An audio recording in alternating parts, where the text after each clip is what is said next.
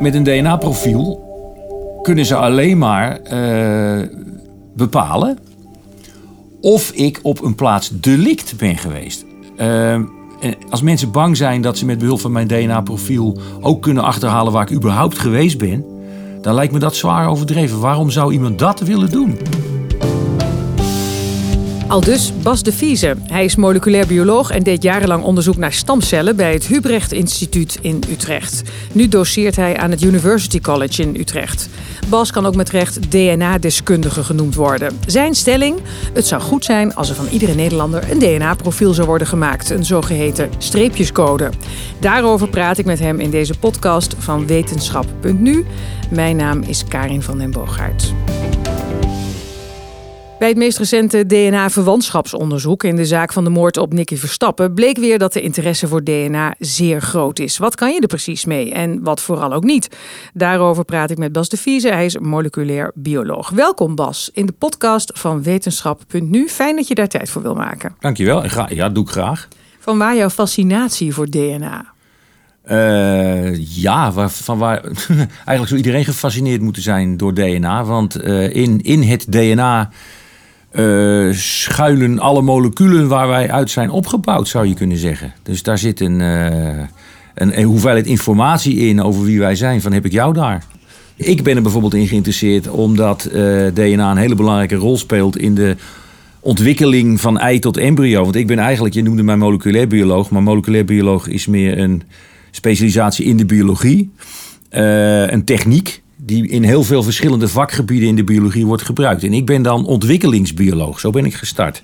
Ik ben altijd gefascineerd geweest door sturende mechanismes. Hoe, hoe worden dingen gestuurd? Uh, waar is de informatie die bijvoorbeeld in de ontwikkeling van een embryo ervoor zorgt dat alle celletjes die ontstaan uit de ene echte oerstamcel, dat is bevruchte ei.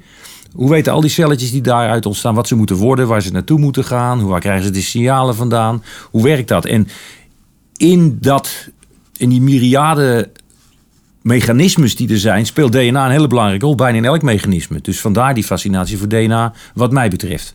En heb je dat dan ook met vingerafdrukken? Veel minder.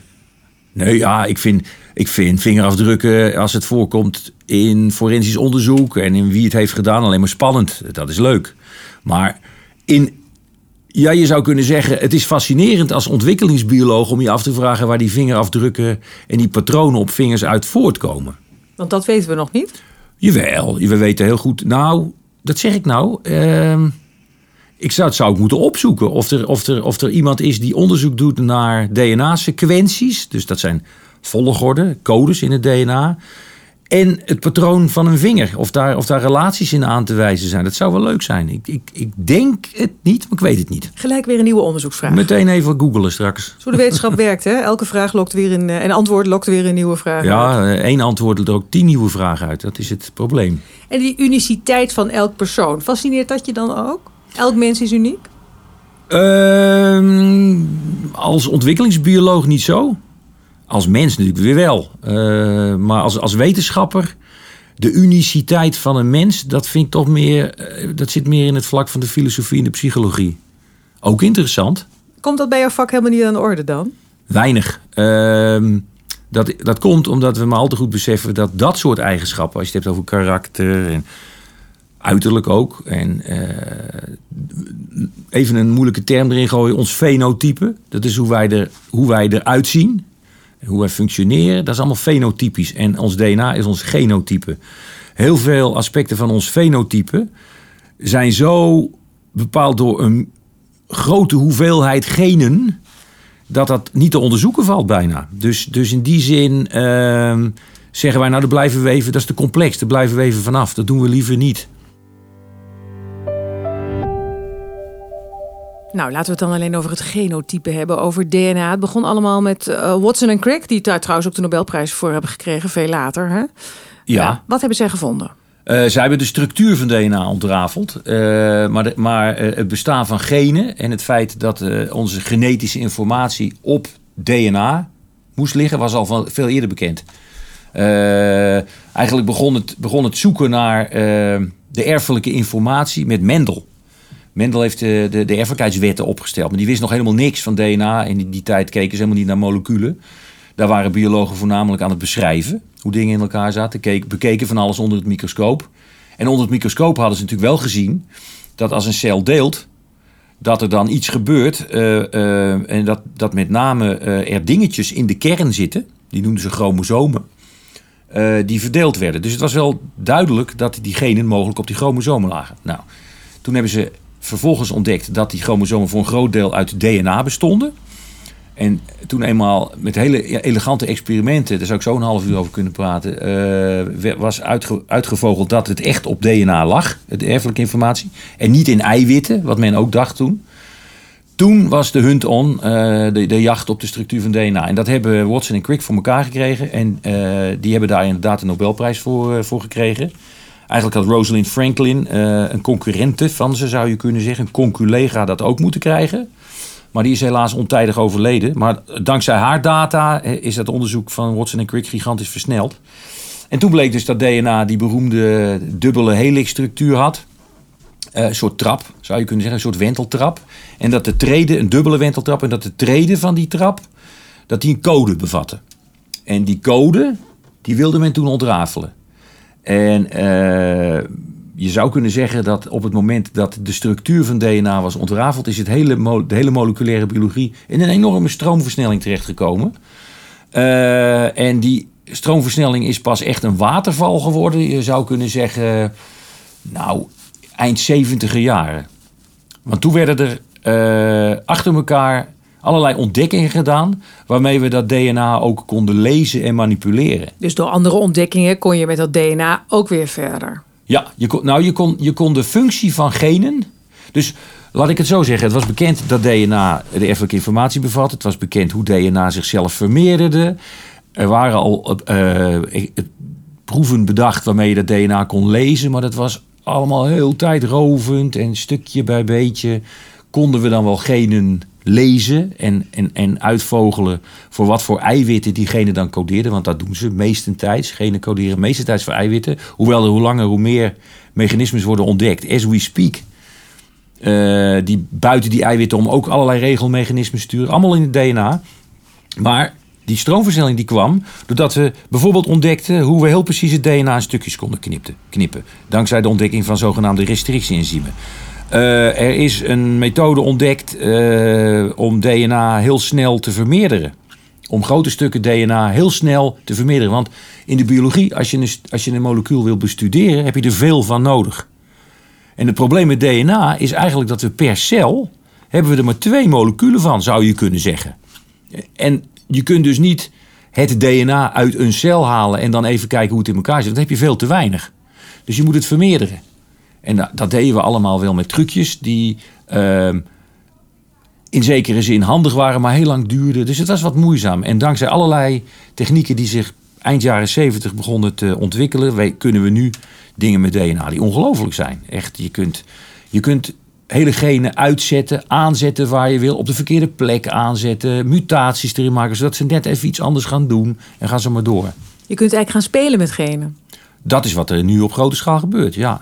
Spelen met genen en eh, proberen uit te vinden wat hun belang is voor het functioneren van het organisme. Dus wat in het genotype bepaalt het fenotype. Dat is nog steeds, dat is nog steeds de moleculaire biologie.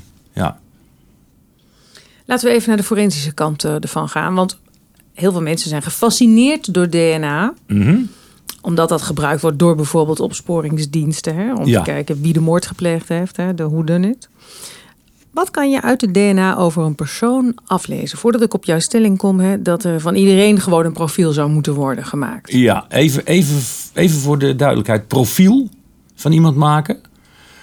De barcode, de streepjescode, is iets heel anders dan het DNA gebruiken om meerdere persoonskenmerken uit te halen. Dus als je bijvoorbeeld, wat kunnen we eruit? We kunnen steeds meer eruit halen. Hoe meer we weten over, door dat onderzoek naar het uit- en aanzetten van genen, weten we waar die genen voor dienen. En kunnen we bijvoorbeeld ook bepalen eh, of je vatbaar bent, om maar een voorbeeld te noemen, voor bepaalde ziektes. Je kunt uit DNA halen of je, en het gaat altijd om kansen, of je een vergrote kans hebt of een verlaagde kans op, op het ontwikkelen van bepaalde tumoren. Precies, het is nooit zo, je hebt dit gen, dus je krijgt 100% deze ziekte. Ja, dat is dat, niet nooit. Er zijn ziektes, dat zijn de zogenaamde single gene diseases. Ik noem er een, cystic fibrosis, taaislijm. Daar kun je onomstotelijk 100% vaststellen dat iemand die dat gen heeft, die mutatie heeft, die krijgt cystic fibrosis. Ziekte van Huntington is een tweede. En er zijn er dus een aantal. En sterker nog, wij mogen nu al van, van, van, van de wet uh, embryo's testen op dat soort ziektes. En da, bijvoorbeeld in in vitro fertilisatieklinieken, om dan te bepalen dit embryo wel en dat embryo niet. Dus theoretisch gezien zou deze ziekte kunnen uitsterven? Ja. Ja, dat, ja, je zou theoretisch gezien zou je kunnen. Nou, hij kan, hij kan natuurlijk wel weer de kop opsteken uh, door een onvoorziene mutatie. Dat kan. Want cystic fibrosis is, komt door een mutatie in een gen. Uh, wat erfelijk wordt doorgegeven. Maar die mutatie kan zich op een gegeven moment wel weer opnieuw ontwikkelen. Dus het kan zijn. Ja, theoretisch zou je cystic fibrosis helemaal uit kunnen schakelen. Als iedereen die weet dat cystic fibrosis in de familie loopt, uh, zich laat testen. En dan zou je bij wijze van spreken kunnen zeggen: Nou, de wereld is cystic fibrosis free. Maar dan kan het altijd gebeuren dat op een gegeven moment er toch een geval van cystic fibrosis komt door zo'n mutatie. Die, die dan in de geslachtscellen is opgetreden. Dus helemaal er vanaf kom je niet. Maar theoretisch kan je er wel kun je zo goed als uitbannen. Ja. Oké, okay, nou, van een aantal ziekten weet je het heel zeker, daar ja. hadden we het over. Ja. Maar van de meeste is het een kans. Gaat het over een kans op, om, om, een bepaalde ziekte te ontwikkelen? Ja, en dan is het ook nog eens een keer zo, maar dan gaan we een beetje de kant van de ethiek op. Uh, dat als zo'n ziekte niet dodelijk is. Ik noem nou een, een voorbeeld van Downs. Als er uh, trisomie optreedt. Dat betekent dat uh, een baby drie chromosomen heeft van een bepaald type in plaats van de normale twee. Dan heeft dat kind Downs syndroom. Maar het, het spectrum van aandoeningen in Downs loopt van heel mild tot heel ernstig. En wij mogen van de wet nog steeds niet testen van tevoren, voordat een kindje wordt teruggezet in de baarmoeder, als het om vitrofertilisatie gaat, testen of het een Downs kindje is. Dat mag niet dat gaat natuurlijk veranderen. En dat zijn, dat zijn dingen waar je ook heel lang over kan discussiëren. Het, het zijn geleidende panelen. Op een gegeven moment zijn er bepaalde zaken die je uit DNA kan afleiden, die men niet wil. Uh, als een vrouw zwanger is van een Downs kindje, vinden wij het al met z'n allen acceptabel dat zo'n vrouw dan voor abortus gaat. Als je dat ethisch oké vindt, waarom mag je daar niet testen op Downs voordat je zwanger wordt. Dat, dat, is, dat is moeilijk. Dat zijn moeilijke discussies. Die vind ik ook interessant als moleculair bioloog. Zeer zelfs. Maar dat is niet mijn vak. Uh, het is niet, dat raakt meer aan de ethieke filosofie waar je het net over had. Precies. Ja. Maar jij denkt dat dat dus gaat gebeuren? Je hebt het over geleidende schaal. Dat ja. gaat gewoon gebeuren dat je daar in dat soort fases op kunt gaan testen. Van ernstig tot minder ernstig? Ja, ik, ja dat durf ik wel te zeggen. Natuurlijk, uh, wat we nu nog not done vinden, vinden we over twintig jaar uh, onbegrijpelijk dat we dat nu not done vinden. Want ja, uh, als je dat kan, waarom zou je het dan niet doen? Heel veel mensen zeggen die het kunnen, zeggen van ik laat het op zijn beloop. Ik wil het ook niet weten. Ik ja, laat het gewoon gebeuren. Vind ik, vind ik, een, hele, vind ik een hele gezonde houding om bij dat Downs voorbeeld te blijven. Wij zijn in Nederland heel, heel erg liberaal dienen aangaande. Nog, gelukkig. Vind ik mooi. Ik heb zelf een nichtje wat Downs heeft. In Denemarken is het vrijwel uitgebannen. Daar vinden ze het heel normaal dat je zegt... nou, we testen er even op, want we willen het niet. Dus, en als er dan hier ouders zijn die zeggen... nou, in Nederland mag ik niet op getest worden... dan ga ik wel naar het buitenland. Dan krijg je uiteindelijk toch, denk ik, wereldwijd... dat er een, een langzame, maar zekere verschuiving is... naar de maakbaarheid van de mens. Nou, heb je gezien met de NIP-test, hè? dan ging iedereen naar België. Ja. Nu kan het in Nederland ook. Ja, dus zo gaat dat langzamerhand toch die kant op. En dat vind ik dus wel weer een, uh, een aspect van mijn vak, van moleculaire biologie, waar je over na moet denken als wetenschapper. We hebben er wel eens discussies over gehad in toen ik nog op het Utrecht Instituut werkte. Van joh, uh, de dingen die wij hier aan het uitzoeken zijn, die kunnen ook misbruikt worden. Ja, werd er dan gezegd. Maar ja, uh, wij doen zuivere wetenschap. En als iemand anders met onze kennis iets, iets kwaads wil gaan doen, ja, dan kunnen wij daar niks aan doen. Ja, lastig. Toen Nederlandse wetenschappers hebben ontdekt hoe je uh, een onschuldig virus, onschuldig griepvirus, zeer pathogeen, zeer gevaarlijk kon maken. En ze dat wilden publiceren, dat geval ken je misschien wel, zijn ze tegengehouden. Er was een enorme discussie, want wat ze hadden gedaan waren hele fundamentele mechanismes uitzoeken. En die wilden ze publiceren in wetenschappelijke kranten. Dat is een soort vrijheid van meningsuiting die wij hebben in de wetenschap, die heilig is voor wetenschappers. Ja, maar werd er gezegd, daar kan een, een terrorist ook misbruik van maken. Maar ja, dat kan die toch als hij dat wil. Dus ook dat zijn dingen die. Een terrorist kan toch nu ook al het recept opzoeken met grootsteen ontstopper en uh, op internet Ja. hoe je een bom maakt. Maar ik vind het veel enger eh, als een terrorist eh, eh, leert hoe je pathogene organismes kan maken. En dat is niet zo moeilijk. Dus dat moeten we eigenlijk ook onder de pet houden hier. Ja, ik ga het ook niet uitleggen hoe je het moet doen. Maar eh, eh, ik, ik, ik heb een keer een stuk in de Volkskrant geschreven over biohackers. Er stond een stuk in de Volkskrant over eh, de Waag in Amsterdam. En daar, daar zijn ze met een aantal mensen bezig om leuke groene visjes te maken. En met bacteriën pielen. En dat is allemaal hartstikke leuk. Met zelfgemaakte centrifuges. En ik vind het heerlijk om te zien dat leken daar zich ook bekwamen in de moleculaire biologie. Maar wat je in een lab allemaal niet mag, dat doen ze daar toch wel. En, en het, zou, het zou zomaar kunnen dat iemand daar een opleiding krijgt om, eh, waar die misbruik van kan maken. Terug naar DNA voor forensisch onderzoek. Eh, hoe gebruiken forensisch onderzoekers, de politie, het NFI, hoe gebruiken die DNA? Ja, die, die doen dus die doen iets heel anders. Die, die gaan niet het, eh, het DNA zitten sequencen, dus de, de, lezen, zal ik maar zeggen. die, maken, die gebruiken de structuur van DNA, eh, omdat die structuur van DNA van mens tot mens verschillend is. Er zitten hele gebieden in ons DNA, waar, die voor zover wij weten nergens voor coderen. Dat zijn gewoon stukken DNA die over, overgeërfd worden van vader op zoon, van moeder op dochter, van vader op dochter. En die zo onbelangrijk zijn, althans dat is onze uitleg, dat als daar veranderingen optreden, is het niet erg. En die veranderingen die treden op.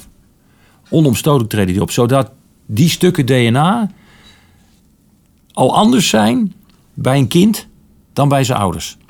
Ehm, dat betekent dat als je een aantal van die stukken DNA neemt en je bepaalt daar de structuur van, en in dit geval bepalen we daar de grootte van, de lengte, dan heb, en je doet dat met meerdere, op meerdere plekken, dan krijg je een unieke barcode, zo wordt het genoemd, omdat eh, de manier waarop je dat dan meet, de grootte van die stukken, dat doe je door ze van elkaar te scheiden. En dat doe je op een gel. En zo'n gel, daar zie je dan streepjes op. Dus je krijgt in feite een soort streepjescode. En die streepjescode is uniek voor iedereen. Je kan er verder niets uithalen, echt helemaal niks.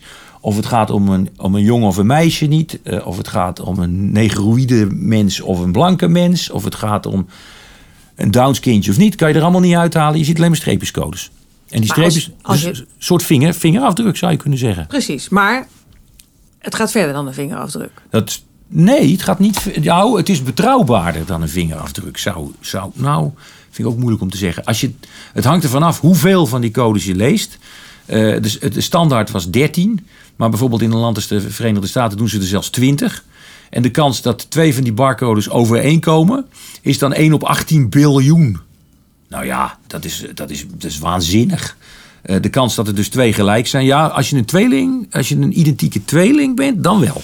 Dan zijn ze hetzelfde. Dan wel. Maar dat is de enige. Dat is, dat is de enige overeenkomst tussen twee individuen waarbij hun barcodes precies hetzelfde zijn. Dus als je die streepjescode weet te halen uit bijvoorbeeld een haar die de politie vindt, of Ja. een druppeltje bloed hè, op de plek van de misdaad, zou ik maar zeggen, van een misdrijf moet ik eigenlijk zeggen.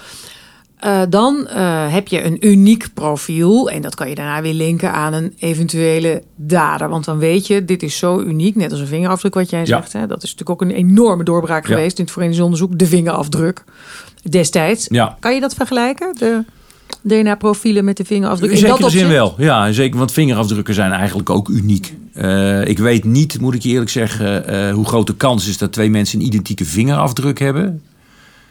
Eh, maar ik denk dat dat vergelijkbaar is als het gaat om identificatie. Als het gaat om vingerafdrukken, als we die twee technieken zouden moeten vergelijken, dan denk ik dat vingerafdrukken minder stringente controles nodig hebben dan, dan DNA. Want je moet wel helemaal zeker weten dat het DNA intact is. Dat het DNA niet is uh, verontreinigd met DNA van anderen. Want die, die technieken die we ervoor gebruiken zijn super gevoelig. Dus als er ook maar een klein beetje DNA van iemand anders in de buurt is, dan heb je al een probleem. Dus je moet meerdere controle-experimenten kunnen doen. En, als het DNA oud is, dan zijn er ondertussen toch ook al wel uh, is er een zekere mate van verval. DNA is een heel stabiel molecuul. Maar in sommige moordzaken, uh, bijvoorbeeld, dan schrapen ze DNA van de spoorrails, ik noem maar wat. En dan heeft het er al een tijd gelegen onder het zonlicht en het voortrazende treinen.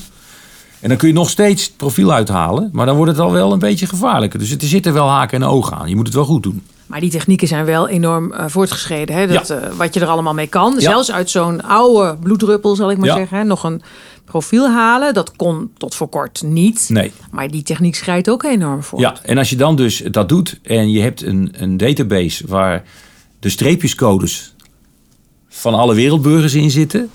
Dan kun je uh, met aan zekerheid grenzende waarschijnlijkheid, want dat blijft het toch, vaststellen dat het DNA van die en die persoon is gevonden op de plaats delict. Wat nog verder niks zegt. Dat zegt niet dat hij er ook geweest is. Want voor hetzelfde geld heeft hij een ballon opgelaten die hij op heeft geblazen. En die is 30 kilometer verder neergekomen. Toevallig precies op de plaats delict. Dus dat zijn altijd dingetjes. Maar het is een hele sterke aanwijzing waar je moet zoeken voor de politie. En een aanwijzing waarmee je dus verder moet. Want DNA, dat is nu ook zo, kan nooit als, uitsluitend als bewijs worden gebruikt in een zaak. Hè? Dat is dan een aanwijzing. Nou, als je bijvoorbeeld, nou, als je bijvoorbeeld als het een verkrachtingszaak is.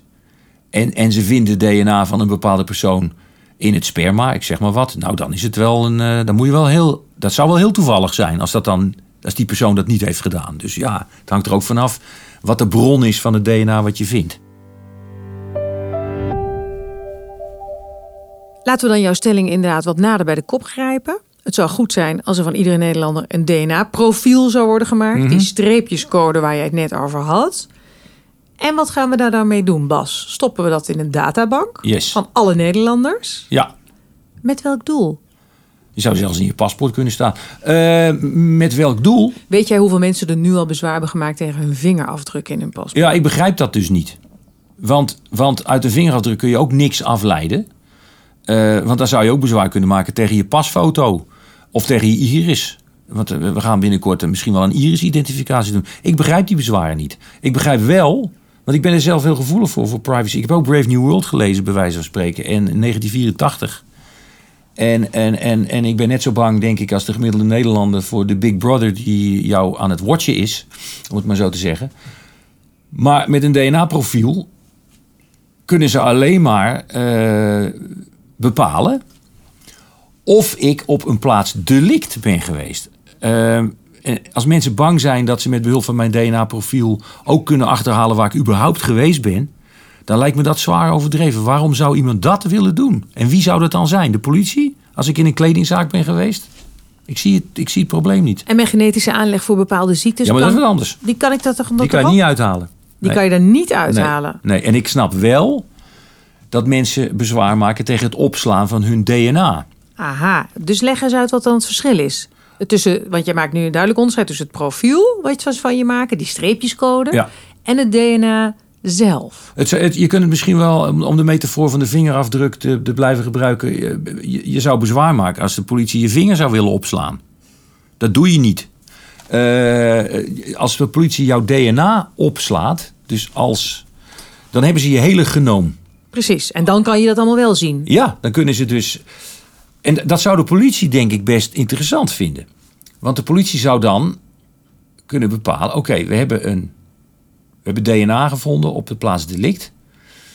Dat DNA, dat DNA, dat hebben ze compleet. Daar zouden ze wel dingen uit kunnen halen als de dader heeft aanleg voor suikerziekte. Daar zouden ze wel uit kunnen halen. De dader heeft misschien, is een vrouw of een man. En de dader is misschien zo groot. Want dat, ook dat kun je met redelijk, nou, het is moeilijk, maar toch.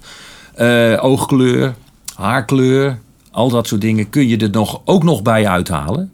Maar dat is dan DNA wat op de plaats delict is gevonden. En dan doen ze dat ook. Dat dan doen, dan doen ze, ze dat. Dan, ik zou, ze ik weet waarom niet. Nee. Maar als ze jouw DNA bij je geboorte zouden opslaan, zouden er ook allemaal van dat soort dingen. En mensen zijn dan bang dat dat soort gegevens misbruikt. Hoe, hoe, hoe kan je het misbruiken? Nou, uh, ik denk dat verzekeringsmaatschappijen bijvoorbeeld heel geïnteresseerd zouden zijn als jij aanleg voor suikerziekte hebt. Want dan zouden ze tegen je kunnen zeggen: ja, luister, je moet sowieso meer premie betalen. En je moet aantoonbaar van bepaalde voedingsproducten afblijven, want dan word jij obese van. Ik noem maar wat. Dus, dus mensen willen niet, en dat begrijp ik, mensen willen niet dat er allerlei gegevens over wie ze zijn en wat ze doen en hoe ze eruit zien en hoe ze functioneren, dat die ook niet bij de politie zijn. Dat begrijp ik. Dat wil je toch gewoon niet, principieel, denk ik dan, hè, nu? Ja, oké. Maar, maar goed, het, het, uh, in, de, in de ethiek is het gebruikelijk om een soort kostenbatenanalyse te doen. En in mijn geval, ik, ik ben ervoor, omdat ik denk dat het de wereld een stukje veiliger maakt. Als iedereen weet dat de politie een profieltje van jou heeft, waar ze verder niks mee kunnen, een streepjescode, maar waar ze wel mee kunnen aantonen dat je ergens geweest bent waar, waar, waar iets ernstigs is gebeurd. Dat je daarmee uh, dat het behoorlijk afschrikwekkend is voor mensen om, om het slechte pad op te gaan. Oké, we gaan straks even jouw profiel, uh, Bas, uh, opslaan. Prima. Hoe denk je dat het um, zal gaan voor de toekomst? Want nou ja, dat zou ik dan wel weer griezelige ontwikkeling vinden. Als de, als de politie dan vervolgens mijn DNA zou gebruiken om mij te profileren. In de zin van mijn aanleg voor, voor ziektes en dat soort dingen, wat ik net zei. Uh, ik zou er geen bezwaar tegen hebben dat ze die streepjescode acuut eruit halen. Maar misschien gaan ze wel profileren, want we weten dat sommige bevolkingsgroepen bijvoorbeeld vatbaarder zijn voor sommige ziektes. Ja, maar dus dat dan moet kan de politie ook... dan niet doen, hè? Nee, maar dan kan je ook zeggen, dat gaat de politie doen, want dan kan je ook weer wat afleiden over de dader. Ja, dat zouden ze graag willen. En, daar, en, dan, en dan wordt het, dan vind ik, dan, vind moeten we nog eens goed over nadenken. Want dan ben je dus inderdaad gegevens aan het, uit het DNA aan het halen waar hackers wel wat mee kunnen. Dus dat, ik zou daar niet voor zijn. Ik vind het prima als de politie, wat ik net al zei, het doet op, met, met sporen DNA die ze aantreffen op de plaats delict. Daar gaan ze maar alles uithalen wat ze willen. Maar niet uit mijn DNA per definitie. Dat vind ik dan weer, dat vind ik dan weer een brug te ver. Maar zoals gezegd, alles, die glijdende schaal, alles wat kan, gaat ook een keer gebeuren. Oh ja. Ja, dat, dat, dat weet ik niet. Uh, ik weet, ik, dat zou ik een interessante vraag vinden voor justitie. Van als jullie nou DNA afnemen met, de wet, met het wetboek in je hand. En dat mag tegenwoordig bij veroordeelde criminelen. Mag je DNA verplicht afnemen. Wat doen jullie eigenlijk met dat DNA? Zou ik wel eens willen weten. Slaan ze dat dan op? En gaan ze daar dan inderdaad allerlei genetische bepalingen op? Denk het niet hoor. Maar ik denk dat ze ook inderdaad uh, streepjescode eruit halen. En voor de rest, maar ze slaan het wel op. Dus als er ooit in de toekomst een keer ja, wordt toegestaan om verdere profielen eruit te halen, ja, dan zit je weer op die glijdende schaal. Ja.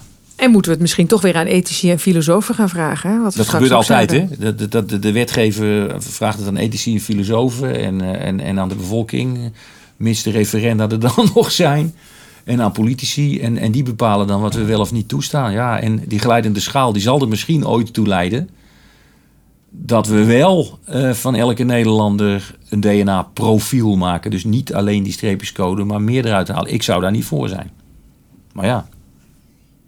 We zullen zien welke kant het op gaat. En dan spreken we elkaar misschien weer een keertje in het kader van een podcast. Altijd leuk. Dankjewel, Bas de Vieze, voor dit gesprek. Graag gedaan. Wil je meer gesprekken met wetenschappers luisteren, zeg ik tegen de luisteraars. Abonneer je dan op onze podcast. We zijn te vinden in onder meer iTunes, Stitcher en Soundcloud. En daarnaast zijn we benieuwd wat je ervan vindt van de podcast. Laat het weten via iTunes. Dan kunnen we meteen hoger in de iTunes ranking komen. En wil je reageren? Dat kan via onze kanalen op Facebook en Twitter. Dank voor het luisteren.